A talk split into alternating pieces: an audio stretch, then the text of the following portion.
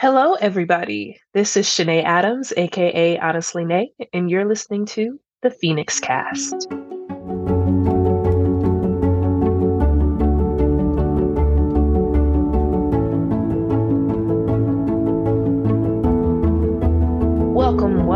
Everyone. So excited to have you here on this special crossover podcast. Again, my name is Shanae Adams, and I'm a violence prevention educator at the Phoenix Center. And I am also the founder and lead education of Honestly Nae. Honestly Nae is a sexuality education and consultation business that has a mission of sexuality explanation, normalization, and melanated representation. You can book me to come out and talk about all things that exist underneath the banner of sexuality, and I can fit almost anything underneath that banner from classroom lectures to organization meetings to DEI work. I've got you covered. And as you know, the Phoenix Center is a center here on the Auraria campus where we support students, faculty, and staff that may be experiencing interpersonal violence. That includes sexual violence, harassment, assault, and stalking. And today we're going to be talking about kink and violence. Specifically, I'm going to be answering some questions that I got from you all on my social media. Um, and so, you know, just as a little bit of a content warning, that's what we'll be talking about today. So if you do, while you're listening to this podcast, find yourself being activated by some of the things that are going on, please, please, please make sure that you go ahead and you reach out to us here at the Phoenix Center on Auraria's campus. And you can also call our hotline at 303 556 2255. That is 24 7. Someone will be there on the other end to hold space for you and help you through uh, whatever kind of emotional time that you may be having. But let's go ahead and jump into kink and violence. So, one of the main reasons why I wanted to do this crossover podcast is because October is National Kink Month, it is Halloween. And, you know, it's Kinktober and pulling together both my passions being at the PCA and being a kink and fetish educator. I wanted to go ahead and bring these two things together for you. So I put out a call on social media for some questions, for some things that y'all wanted to know about relating to kink and violence. And the main reason why this is important for me is because this is the work that I do. Primarily when I go out and give lectures on kink, primarily to Black and BIPOC communities, one of the first things that I hear is that why would you come talk to us about kink? Kink is only for white people. And so that's one of the first questions I have is that is BIPOC welcome, our BIPOC welcome in kink?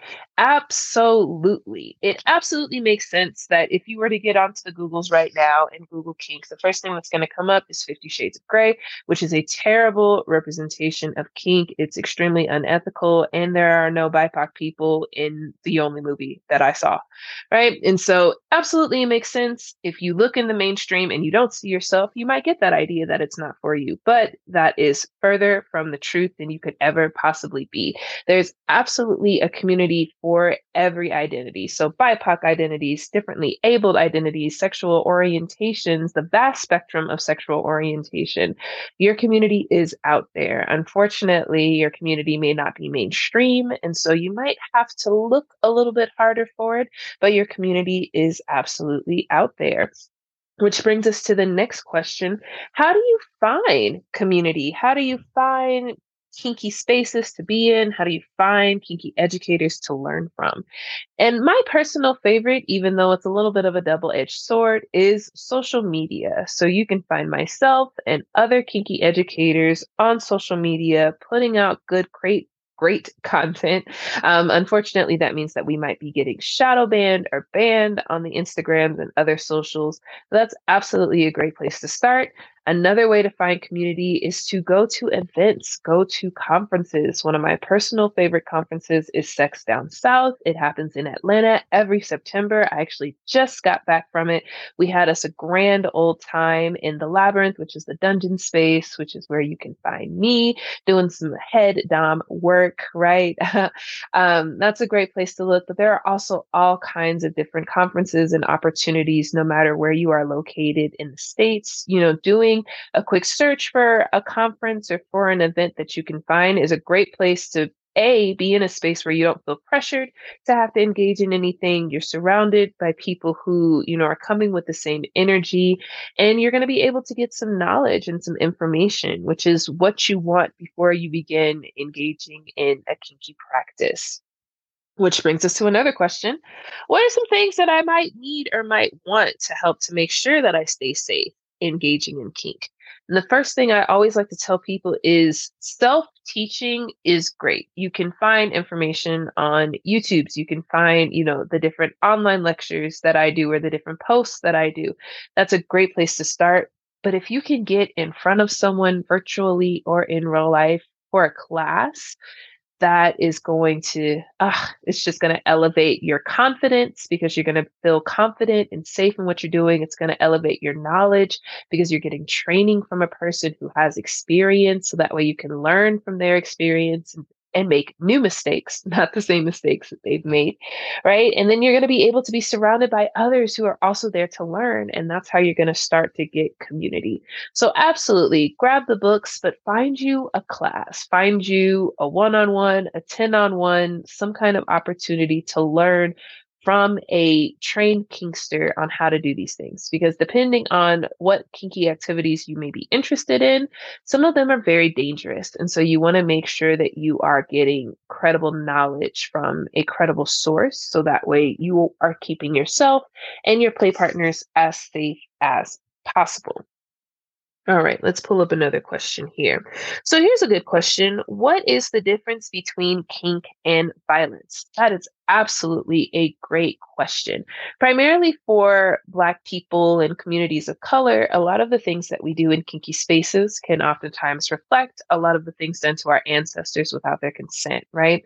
And so the main difference between kink and violence is consent, okay? When we're engaging in kink and BDSM play, and you'll hear me use those interchangeably, kink is an umbrella term for everything that you do that might make a Judeo Christian leader clutch their pearls. And for some of us, that's just existing. and BDSM are specific activities that take place underneath that umbrella, but they are by no means an exhaustive list of all of the different activities that you can do in the kink space. Okay. So kink and violence is separated by consent. And enthusiastic consent is consent that is freely given. It can be taken away whenever it's wanted, and it is enthusiastically agree to. All right. In kink and BDSM spaces, there are different consent models that we use to be able to help make sure that these spaces are consensual. There's three, well, really four that you'll see out in different play spaces right now. I'm just going to give you a quick overview of them, right? So the first one is SSC. That stands for safe, sane, and consensual.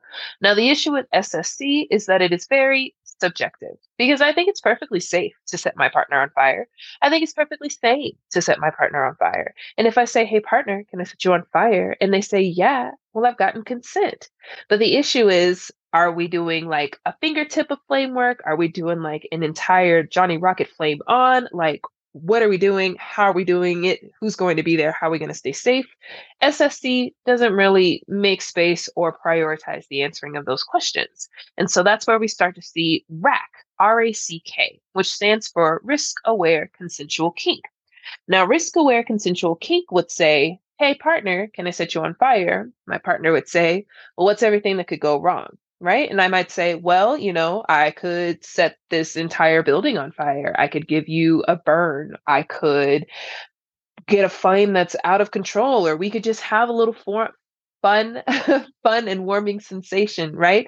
And so the thing about rack is that it can be a little bit difficult to get into a fun, playful space if you're constantly focusing on everything that's going to go wrong. Now, don't get it wrong you need to have that conversation. But if it's your main focus, it might be hard to get into a fun play space, which is where my personal favorite consent model, PRICK, P R I C K, comes in.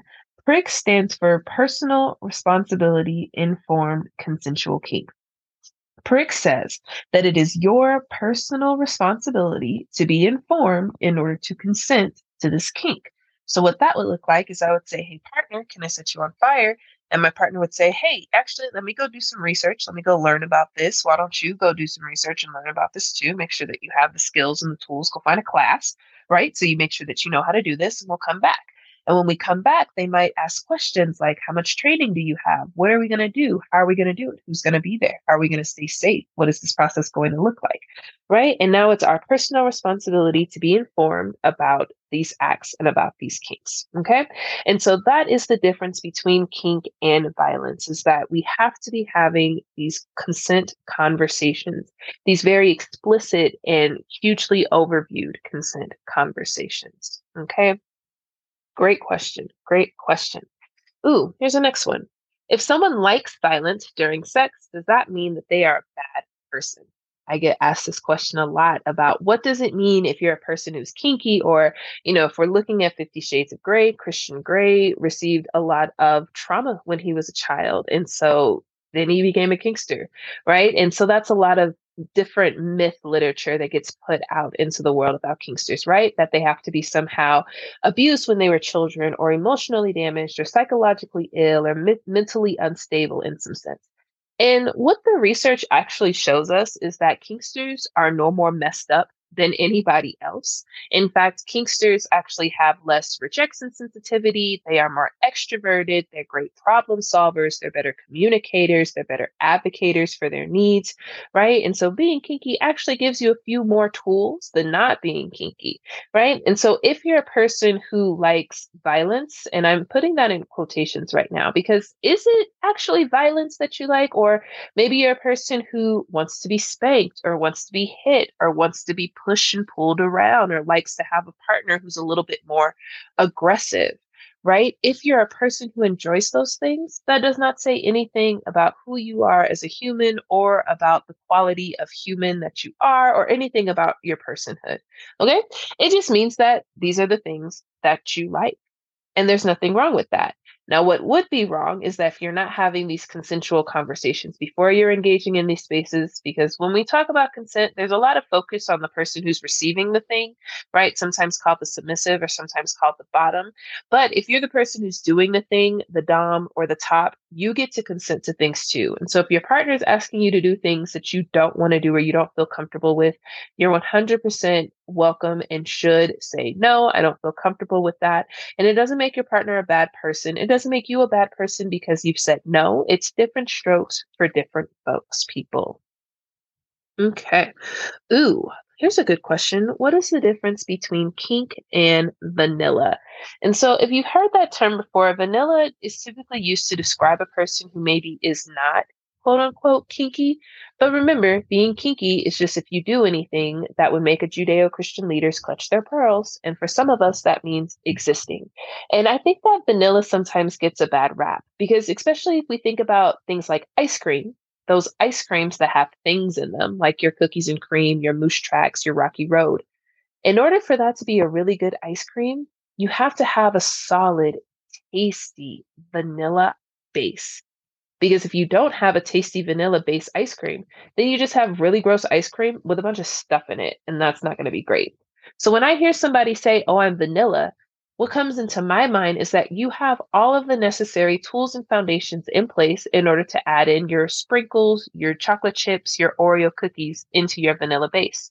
So if you're vanilla, then I assume that you have good communication. You know how to ask for what you want you've tapped into yourself and you're aware of the things that you're interested in. You've done some research, right? You've laid all of this foundation in order to jump in and start to experience a little bit more of the pop rocks and sprinkles that kink can be.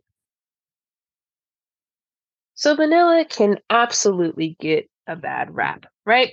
But does consent look different in kinky relationships versus vanilla relationships? And the answer is no those consent models that I gave you look the same across all kinds of different relationships that you could be in, kinky or otherwise. So you want to make sure that you're getting that enthusiastic yes. You want to make sure that that consent is freely given. And you want to make sure that if and when that consent wants to be revoked, you're able to take it away without any muss, fuss, or strife that might come with it. Let's pull up another question. Ooh, okay. How do I talk to my partner about wanting to incorporate aspects of kink into our relationship? Um, there's some more there, but I'm going to end it there. Yeah. So, how do you talk about bringing kink into your relationship uh, while trying to make sure that you know all of your your vibes and everything continues to stay healthy and helpful within the relationship? So, one of the best ways to do that is to present your partner with the thing that you found or seen, or tell them the dream or the fantasy that you've had, and ask them how they feel about that. Right it's okay to be able to say, Hey, partner, I want to show you this video that I saw and I want to see what you think about it. Or, Hey, you know, I have this fantasy or I have this dream about this thing that I want to do. Would you be interested in hearing it? And it's that part there. It's getting permission before you present the thing. You don't want to just blindside your partner with this video or with this fantasy or with this dream, right? You want to kind of give them a little bit of an opening and ask them if they're interested in going on this journey with you. It's also great to be able to be like, hey, I found this educator and they teach really cool things. And so I thought that it might be cool or might be fun to take a class, right? A little kinky BDSM class sounds like a fantabulous date night right? So you want to get that initial permission in order to show them the thing and then show them the thing and then be open to the questions that might come up or to the clarifying. And if you don't have the answers to those, it's perfectly okay to be like, you know, I don't have the answer to that question, but I'll continue to ponder it. If you are the partner whose partner has approached you and wants to show you these kinky things that you ha- you don't know what they are, you didn't know that they were interested in, or you just didn't know to begin with, one of the first things I always like to tell people is take a breath. take a breath. Sometimes these things can feel overwhelming because they're new, right? There's also a lot of stigma that goes along with being a kinky person or a kinkster, right? And there's a lot of myth that goes along with what it means to be this person as well. So if you start to feel that temperature rise, that emotional heightenedness coming up, take a breath. Okay. Take a breath and just be open. Look at what the thing is, hear what the fantasy is, listen to what the dream is. And it's perfectly okay to say, All right, thank you for showing me that. I need a few minutes to process. Take your time, process it, see what comes up. It's also great to come back and say, Hey, I've processed this thing. I'd like to have a conversation. Here are some questions I have or some things that I want to understand, right? It is perfectly okay to take those breaks as you need them, right? But what you want to make sure that you have is an openness to be able to show your partner and tell your partners these, these things that you're interested in, and an openness as a partner to be receptive and listening to the things that your partner is interested in just because they like something and you don't, it doesn't mean that y'all are not compatible. It doesn't mean there's something wrong with you. It doesn't mean there's something wrong with them. It's just different strokes for different folks, right? The thing about kink and BDSM and helping it stay in a healthy space is looking at this list of all the things that I want to do, this list of all the things that you want to do. And what are the things that we are able to do together? You want to Venn diagram it. Okay. You want to find that sweet spot of things that we're interested in doing together. It does not mean I'm interested in this thing and you're not, so let me convince you. No, no, no. The Venn diagram are what are the things that intersect that we're interested in doing together. Okay. Ooh, here's a good question. So there's been some folks who are new to BDSM and someone presented themselves as an expert, but they were unethical. And so, how do you know what a healthy or safe and ethical form of kink or BDSM looks like? Oh my gosh, this is one of my favorite questions. I love talking about how to vet your educators, vet your play partners, vet the people who you're getting your knowledge from right? And one of my favorite questions that I give to all of my students is when you start to engage in BDSM, specifically in power dynamics, right? And power dynamics are situations in which one person is in power and one person is not. One person is on the receiving end of power, one person is giving that power away. A great vetting question to figure out whether or not this person is practicing an ethical form of BDSM is who has the power Okay. Because in a power dynamic, you can typically show up as a dominant, a submissive, or a switch. Dominants are people who the power and control is flowing to. Submissives are the people the power and control is flowing away from. And switches are switchy. Mm-hmm. Right. And this is only in a power dynamic. Power dynamics are categorized by very stringent conversations between the people involved in which there is a set of rules and then a set of consequences to not following those rules that are previously discussed by the parties involved. Okay. So, one of the best questions I always like to ask is in this power dynamic, who has the power? Now, if you run into a person, if you ask this question and they immediately say, Well, I have the power because I'm the Dom, and so you have to do what I say, that is a person that you want to run far, far, far away from because they might potentially not be practicing an ethical form of BDSM, right? When we look at a power dynamic, the power has to flow from somewhere. And so, in a power dynamic, the most important player, the person with all the power, is the submissive, right? Which a lot of people, you may be surprised to hear that. But the submissive position is the person who shows up with a bucket of power, control, and attention and says, I agree to give you my power, control, and attention, barring we only do these activities. I can have this bucket back whenever I want, right? And whomever that person is giving it to needs to be a person who has earned the trust needed to be worthy of that bucket of power, control, and attention, right? So you want to start by asking questions. A question that uh, comes up a lot when I talk about vetting is when people ask for references. And so depending on who this person is, you know, if they're seeing clients, they potentially might have clients who want to remain anonymous, who need to have confidentiality, right? And so maybe they're not able to give you their client list, but they might know other DOMs or they might have other play partners or know other people in the community who they can refer you to. Now, when it comes to asking for references, having the reference can be important, but I think what is far more telling is how a person responds to that question right? If you say, hey, do you have any references so I can just do a little background checking on you? And this person says, oh, why would you need references? I told you that I know what I'm doing. Why would you want to talk to other people? Red flag. That might be a person whom you not you might not want to interact with. But if they say, yeah, you know, I can't really give you any client references just because of the anonymity of my client bases, but here's such and such Dom who, you know, I've shared space with, or here's such and such person whose dungeon or events I frequent. So that way you are able to get a little bit of a feeler experience about who they are in the community. But I always think that, you know, if you're interested in a person, you want to go ahead and, especially if you're interested in playing with a professional, you want to go ahead and engage in conversation, see if y'all vibe before you start to engage in any activities. Great question. Other forms of unethical or unhealthy BDSM might look like people who aren't getting consent models, people who are blurring consent lines, right? Anything that's not an enthusiastic yes is a no. People who, you know, don't listen or don't respect or haven't earned that trust, you know, haven't kind of done the the pre-work needed in order to engage in kink and BDSM. So that way everybody involved can feel safe and can enjoy themselves. All right, let's see. What else do we have here? Hmm. I'm doing the scrolls here. I'm doing the scrolls here. There's a lot of uh, questions that have fall, fallen into different categories. And I believe I've hit a good deal of those categories. All right. Well, if you're listening to this podcast and you're thinking of more questions, feel free to send those questions my way. So you can find me on the social medias on Instagram at honestlynae, also at honestlynae.com.